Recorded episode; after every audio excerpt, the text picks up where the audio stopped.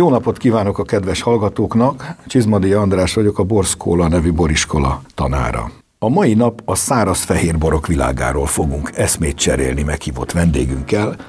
Arról fogunk beszélni, hogy egyáltalán mi kell a jó borhoz. A jó termőhely? Elég a jó szőlő, vagy kell hozzá a jó gazda is? Ne adj Isten a jó időjárás is? Minden esetre ez egy sok ismeretlenes egyenlet, majd mint látni fogjuk. Egy tény, azt tudjuk, hogy a Kárpát-medence kiváló hely a fehérboroknak főleg, a vörösben sem akármilyen, de a fehérborokra egészen kiváló. Miért ez az erősségünk? Vagy miért száraz általában a borok természetes állapota? És melyek a kivételek? Mert hogy azért akadnak kivételek. Tartsanak velünk, szabadítsuk ki a szellemet a boros palackból.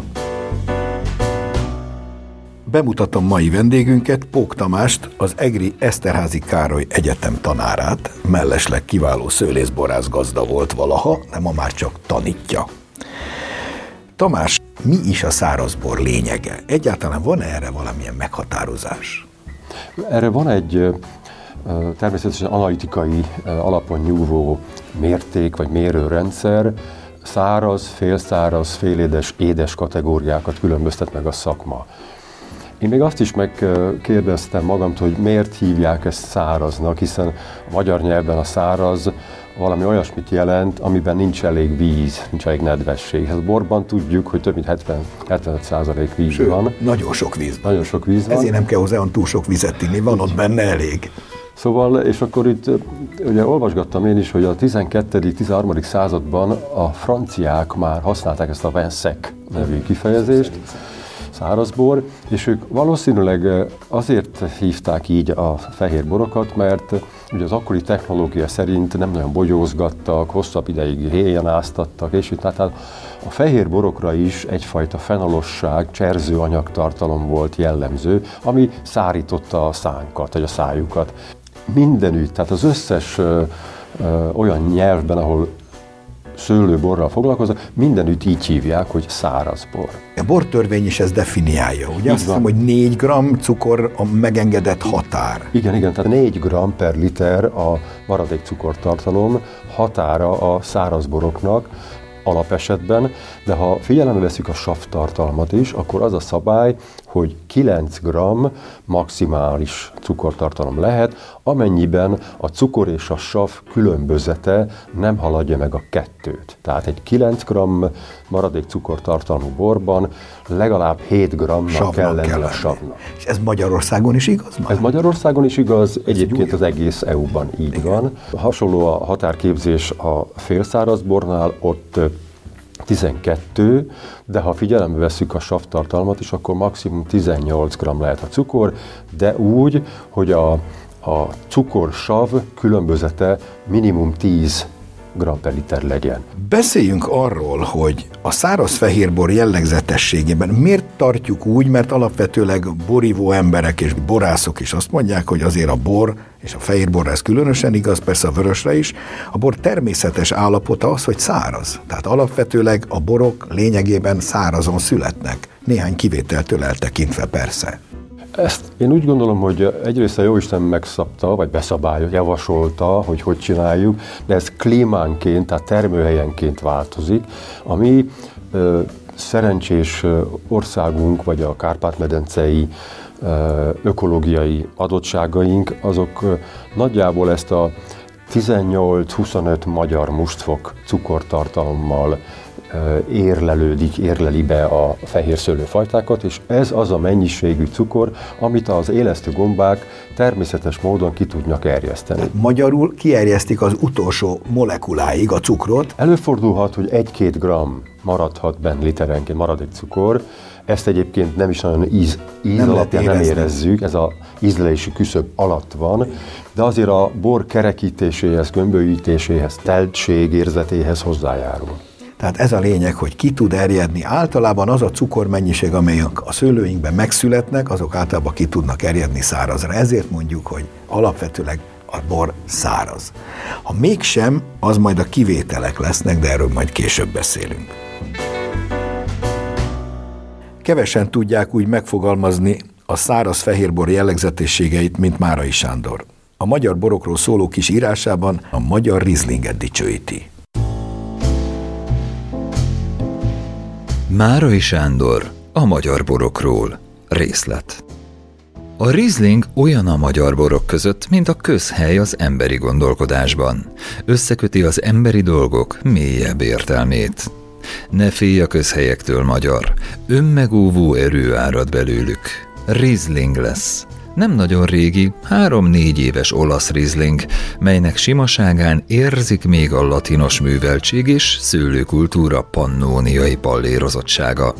A rizlingben ritkán csalódik a magyar. Szerte a hazában sok komiszlőrét mérnek, de az olasznak nevezett magyar rizlingben van valamilyen otthonos bizalmasság. Az ember úgy issza, mint mikor rokonokkal beszél. Volt valamilyen sajátossága, ami borban, emberben a legritkább, s mindegyre inkább kivész a világból. Kaséja volt, pecsétes egyénisége. Ez a tünemény szűnőben. Jó típusborok és típus emberek maradnak a helyén.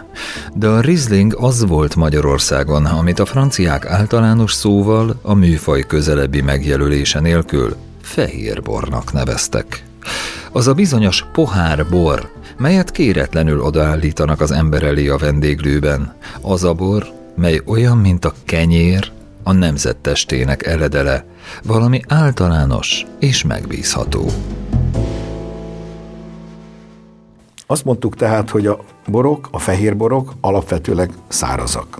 De azért mégiscsak vannak kivételek. Melyek a kivételek? Azok a természetes kivételek, én így fogalmaznám, amelyek során olyan nagy koncentrációt ér el a cukortartalom a bogyókban, amely már nem erjed ki elsőre, vagy esetleg még másodszorra sem. Nem Ez képes ki. Nem képes, mert olyan magas az alkohol, amit már az élesztő gombák nem tudnak elviselni. Itt álljunk meg egy pillanatra, ez nagyon fontos adat, hogy tudnék, az élesztő gombák azok erjesztenek, erjesztik a cukrot, és ekközben növekszik az alkohol.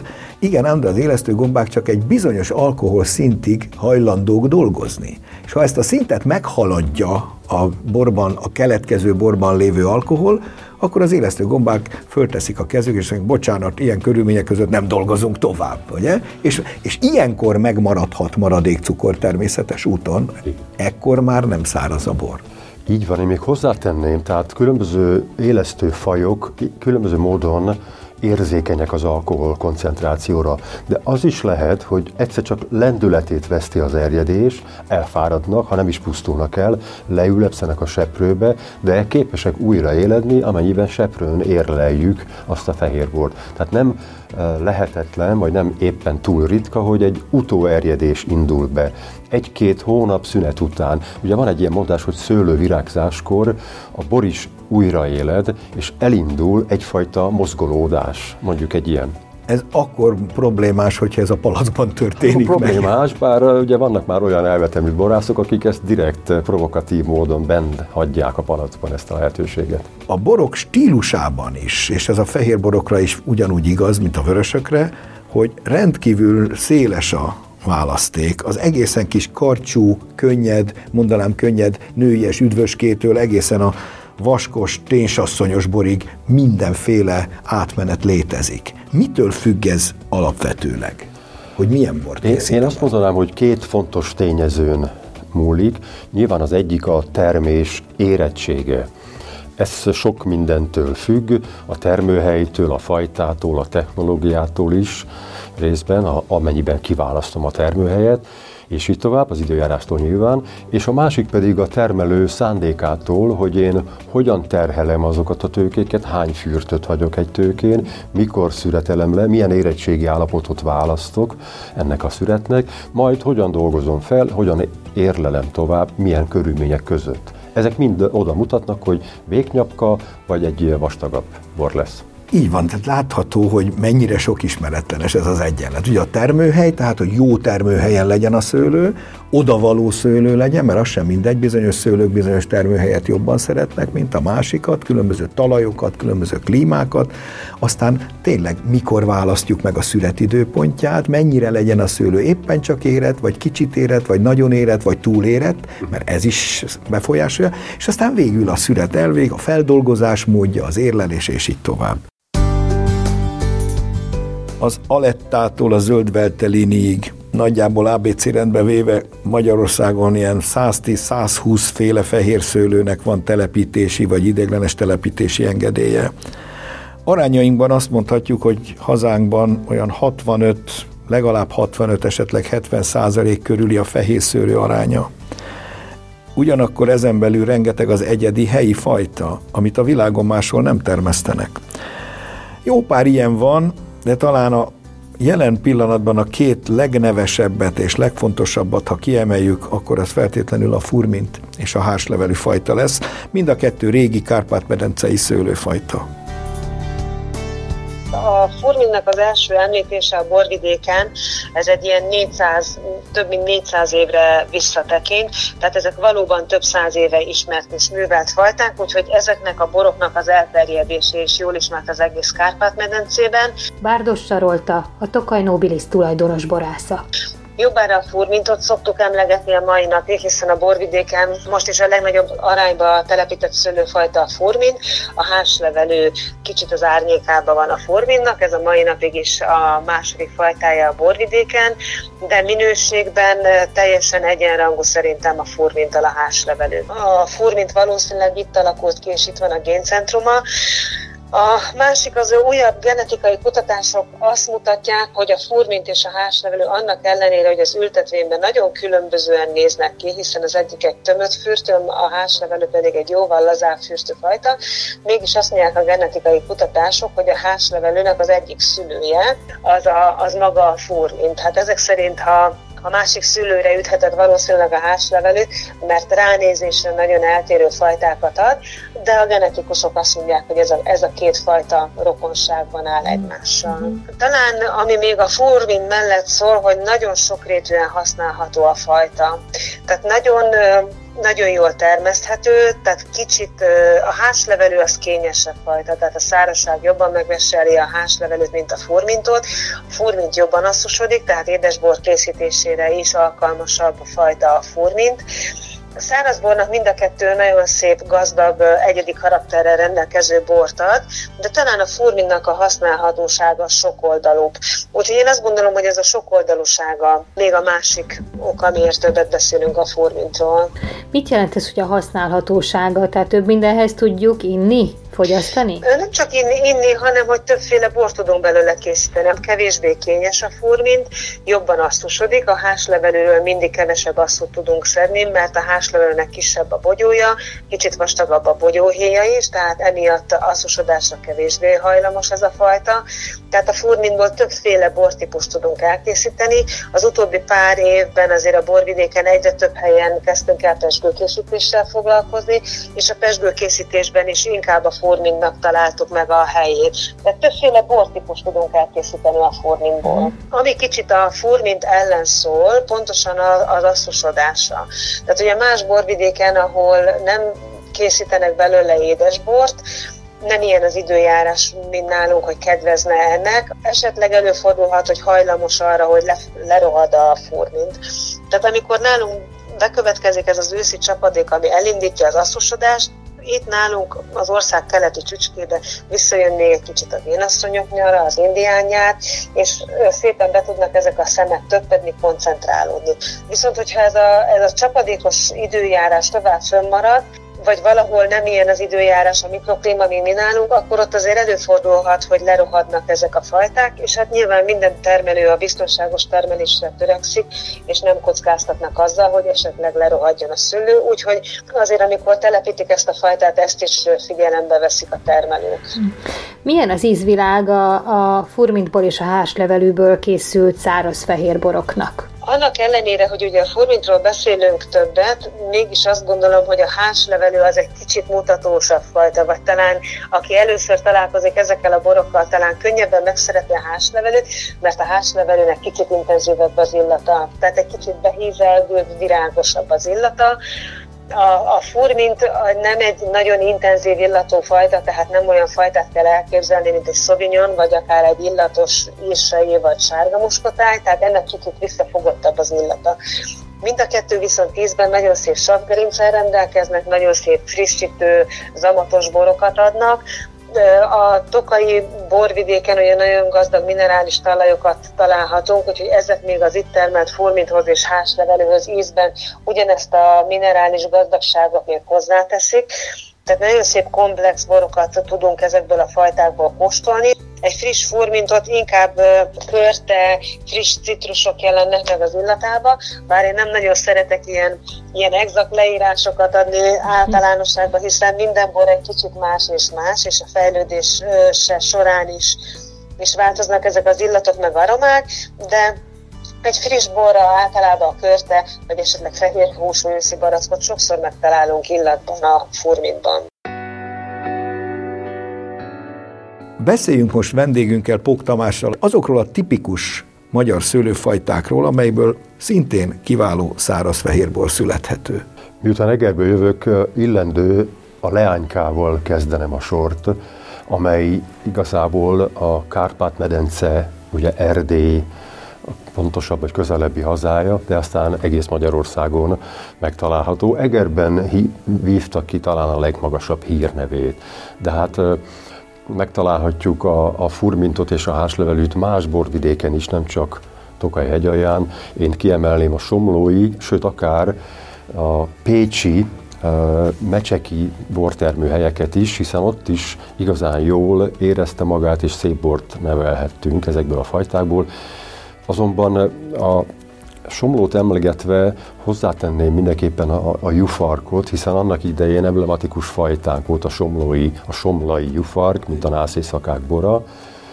Egy nagyon markáns savú, de nagyon zamatos és természetesen hosszú érlelési időt igénylő borról van szó. Hasonlóan kemény és nagyon egyedi karakterű savval, aroma összetétellel rendelkezik a kéknyelű, az úri szőlő, amelyet Badacsonyba vittek tökére. Úri huncutságnak tartották, mert hogy nem volt túl jó bőtermő. Így van, pontosan, ugye is női virágú lévén külön beporzó fajtát kellett Fiúkat ültetni, kellett mellé ültetni. Fiúkat mellé telepíteni, és akkor így tudott csak elfogadható mennyiséget termelni. Aztán itt van az a Riesling is, amelyről nem tudjuk, hogy most milyen, milyen Riesling is. Ahogy Márai mondja, az olasznak mondott magyar Riesling. Igen, érdekes, hogy a világban a Riesling alatt a, a, általában Rajnai Rieslinget értik. Ez egy különös véletlen egybeesés talán. A lényeg, holott, holott semmi rokonság semmi nincs. rokonság nincs. A Riesling is egy Magyarország uralkodó fehérbor szőlőfajtája volt. Viszont most az elmúlt 20 20-25 évben azért részben a Balaton csopakiak nagyon ráfigyeltek, hogy egy a Riesling, mint fogalom visszakerüljön a helyére, és egyre több, meg hát Eger, hát Eger, Eger szólát, az is mindig híres volt, Abasár, a Mátra vidéken, tehát vannak ilyen, ilyen nagy fogalmi helyek, amik a Rieslinghez kötődnek. Azért e, kiderült azért most az elmúlt másfél évtizedben, hogy egészen kiváló borokat lehet belőle készíteni, tehát egyáltalán nem kell ezt tömegbornak tekinteni. Még egy emblematikus magyar fehérfajta az ezerjó. A szóról a régi kocsmák borgőzös, homályos sarkai jutnak az ember eszébe, legalábbis többünknek, és a pultnál krétával virító felirat fehér. Kettős pont, ezerjó. Az ezerjó is egy igazi hungarikum. Egy történelmi magyar fehér szőlőfajta, amely régóta kedvelt a Kárpát-medencében, arról nem beszélve, hogy későbbiekben, a második világháborút követő 50-es, főleg 50-es, 60-as években nagyon sok kései nemesítésnek lett az alapja. Hallgassuk meg most az ezerjóról, Miklós Csabit, Mórról. Az ezerjó hol foglal helyet a száraz fehér borok között? Hát szerintem elég előkelő helyen szerepel a Móri ezerjó, illetve az ezerjó kigyámblok, mert egy rendkívül tehetséges fajta, és ugye én azt szoktam mondani, hogy a Furmint, Ezerjó, olasz Riesling, hárslevelű, rajnai rizling, ebben a millióben szerintem a dobogós helyen évjáratoktól függően, hordóhasználattól függően nagyon elegáns helyet tud elfoglalni az ezerjú. Milyen típusú szőlőfajta ez? Tehát úgy ízre, mi jellemző rá? Én azt szoktam mondani, hogy rendkívül zamatos, és a zamatos alatt sok mindent értetünk. Jó sav szerkezet, az átlagnál magasabb cukorgyűjtő képesség, rendkívüli ízgazdagság, akkor nem, nem tévedünk nagyot az ezerjóval kapcsolatban. Mi az ezer jó története? Miért pont ezer jónak nevezik? Az ezer jóról nekünk, én a kertészeti főiskolán végeztem szülőlészként, ott tanítottak két különböző verziót. Móriként hallottam egy harmadikat, és nemzetközi tanulmányaim során pedig egy negyedik történetet az ezer jóval kapcsolatban. Amit a főiskolán tanítanak egyértelműen, ugye az, az hogy az ezer jó az egy pontuszi szőlőfajta, egy vastag bogyóhéjú fajta évszázadok óta Magyarországon van, és nagyon jelentős szerepet töltött be még a nagyüzemi szőlőgazdálkodás előtt a magyar szőlészeti világban. A másik, amit ugye tanítanak, az az, hogy, hogy a Nógrád megyéhez lehet valahogyan kötni Salgódarján környékéhez, amit én egy picit kötve hiszek, vagy nem adok neki akkora hitelt, mert ugye Nógrád megyében, Salgotarján környékén azért akkora történelmi hagyományai a fehérpor termesztésnek nincsenek, mint az ország többi területén. Amit Móron mondanak az öreg svábok, az az, hogy ugye amikor a törököt kiűzték a Fehér megyei térségből, akkor ugye betelepítettek hét sváb családot, és ez a hét sváb család, amikor látta, hogy milyen adottságai vannak ennek a területnek, akkor hoztak magukkal egy rajnai típusú fehérporszőlő veszőt, és e, ez lett az ezer jónak az elődje, amit a móri svábok Thousand Bootnak neveztek, és azért nevezték ezer jónak, illetve Thousand Bootnak, mert minden évjáratban produkált valami izgalmasat. Tehát bármilyen évjárat volt, csapadékos, vagy meleg, hosszú ősz, rövid ősz, mindig jó bort produkált, és annyira nagyon jó volt a savszerkezet ennek a bornak, hogy lóháton, vagyis lovaskocsival tudták szállítani a Bécsi udvarba, és akármilyen meleg volt a bor, nem tört meg, tehát bírta a szállítást. És a nemzetközi tanulmányaim során, amit pedig hallottam az ezer jóval kapcsolatban, az pedig az, hogy már a római időkben a Vértes a Bakony völgyében volt szőlőtermesztés, Mornál volt egy település Maurus, ami egy hadtáv, tehát egy katonai ellátó terület volt, és ott telepítettek szőlőt, hogy tudják itatni a katonákat.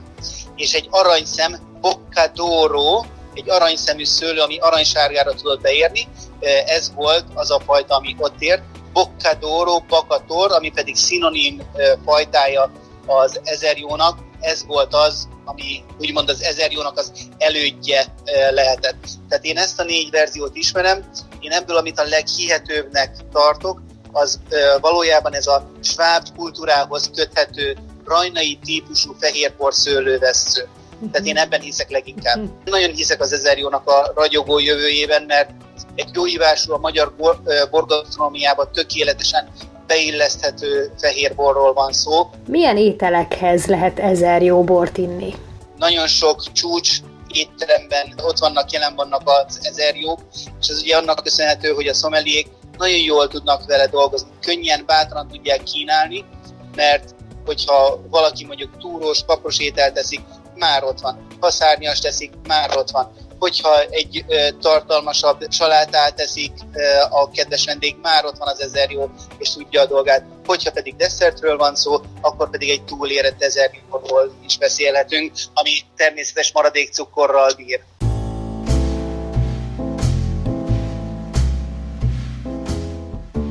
Melyek a nálunk mostanában, az elmúlt pár évtizedben szokásos fehér szőlőfajták, amelyekből borok készülnek, és ezek közül ugye elég sok a nemzetközi fajta, ezek zömmel inkább francia eredetű, de nemzetközinek mondott fajták, és aztán az említett hazai fajták aránya. Jó ez így, ahogy van, egészséges így ez az arány, vagy hogy vélekedünk erről? Ez egy örök dilemma, vagy amióta én a szakmában vagyok, tehát idestova 30 éve, ez mindig kérdés volt, hogy milyen bort, milyen fajtából készítsünk bort. Olyat-e, amire esetleg kíváncsi a, a, a nemzetközi vélemény, vagy olyat, amivel azt gondoljuk, hogy bekerülhetünk a nemzetközi borpiacra. Azt gondolták korábban a szakembereink, hogy próbáljunk meg egy-két jól ismert kozmopolita fajtával, világfajtával, húzó nevű fajtával, Chardonnay, Chardonnay Sauvignon és itt a Riesling, tehát a Rajna Riesling, amit, hogyha megkedvel a fogyasztó, és látja, hogy ez egy magyar termelő, akkor át, ha kíváncsi lesz a többi magyar borra is, borafajtára is. És kiderült, hogy erre csak mi magunk vagyunk kíváncsiak. Így van, tehát én azt gondolom, hogy nagyobb esélyt adok a világborpiacra kerülésre, akkor, hogyha a helyi fajtát, helyi bort, tehát olyat, amit más nem tud, egyediséget próbáljunk a nemzetközi piac elé tárni. Bár tegyük hozzá, hogy végül is sajnos nincs olyan sok szőlőterületünk ma már, ugye erősen lecsökkent 60 valahány ezer hektár az egész országos felület jelenleg, az meg, abból meg annyi szőlőterem és annyi bor készül, hogy igazság szerint magunk meg tudjuk inni. Pontosan. Tehát ebből a szempontból Igen. érdektelen, hogy a nemzetközi piacot úgyse fogjuk tudni soha elárasztani semmilyen fajtával. Igen. De tény az, hogy a külföldieket, ha ide jönnek, a külföldi borkedvelő ember nem az érdekli, hogy a 8567. Sárdóné Magyarországról hogy néz ki, vagy Sauvignon Blanc, hanem az érdekli, hogy mi az, ami csak a miénk.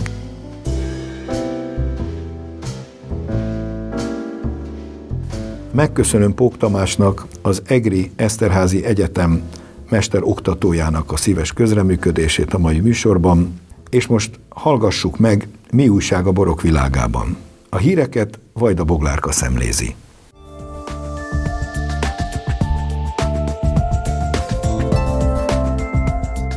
Kiosztották az első intervány díjakat. A magyar borászatok és borkereskedések honlapjainak versenyét a hungarianwine.eu hirdette meg. A kezdeményezést az Agrármarketing Centrum és a Rekordír cégcsoport támogatta, amelynek köszönhetően a győztesek több mint 5 millió forint értékben kaptak online megjelenéseket és szolgáltatásokat. A versenyre 52 nevezés érkezett. Az első intervány díj győztese a Sauska birtok, a második helyezett a Tóth Ferenc pincészet, a harmadik pedig a Heyman családi birtok. A csak magyar nyelvű oldalak közül az Egri Bukói Marcel Wine Farm kapta a legmagasabb pontszámot. A koronavírus járvány miatt a szokásosnál kis és szerényebb keretek között, de a több száz éves helyi hagyományokat követve, április 24-én, Szentgyörgy napján idén is bejegyezték a hajtásokat a szőlőjövésének könyvébe Kőszegen.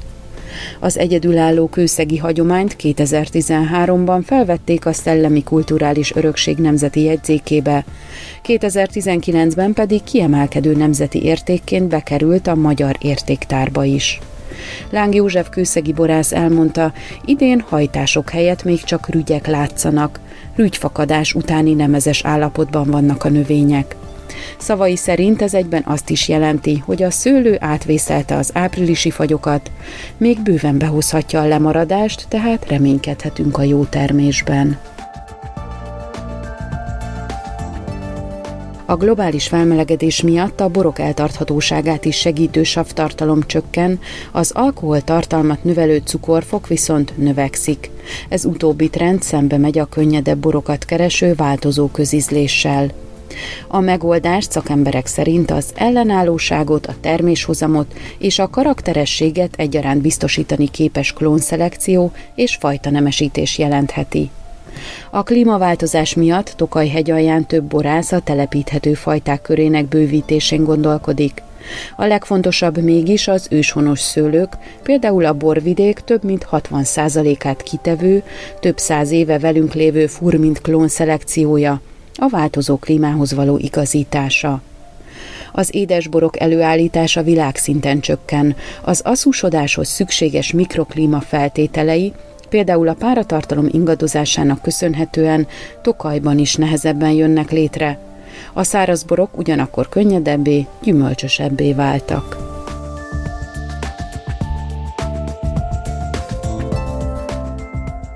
Elköszönünk a kedves hallgatóktól, Csizmadi Andrást hallották a Borszkóla nevű boriskola tanárát. A mai műsorunk véget ért, a hangmester Végvári Balázs nevében is megköszönöm figyelmüket, szép napot, jó fehér borokat kívánok, A mai adásunkat a mediaclick.hu honlapon hallgathatják meg újra. A műsort az MTVA készítette 2021-ben.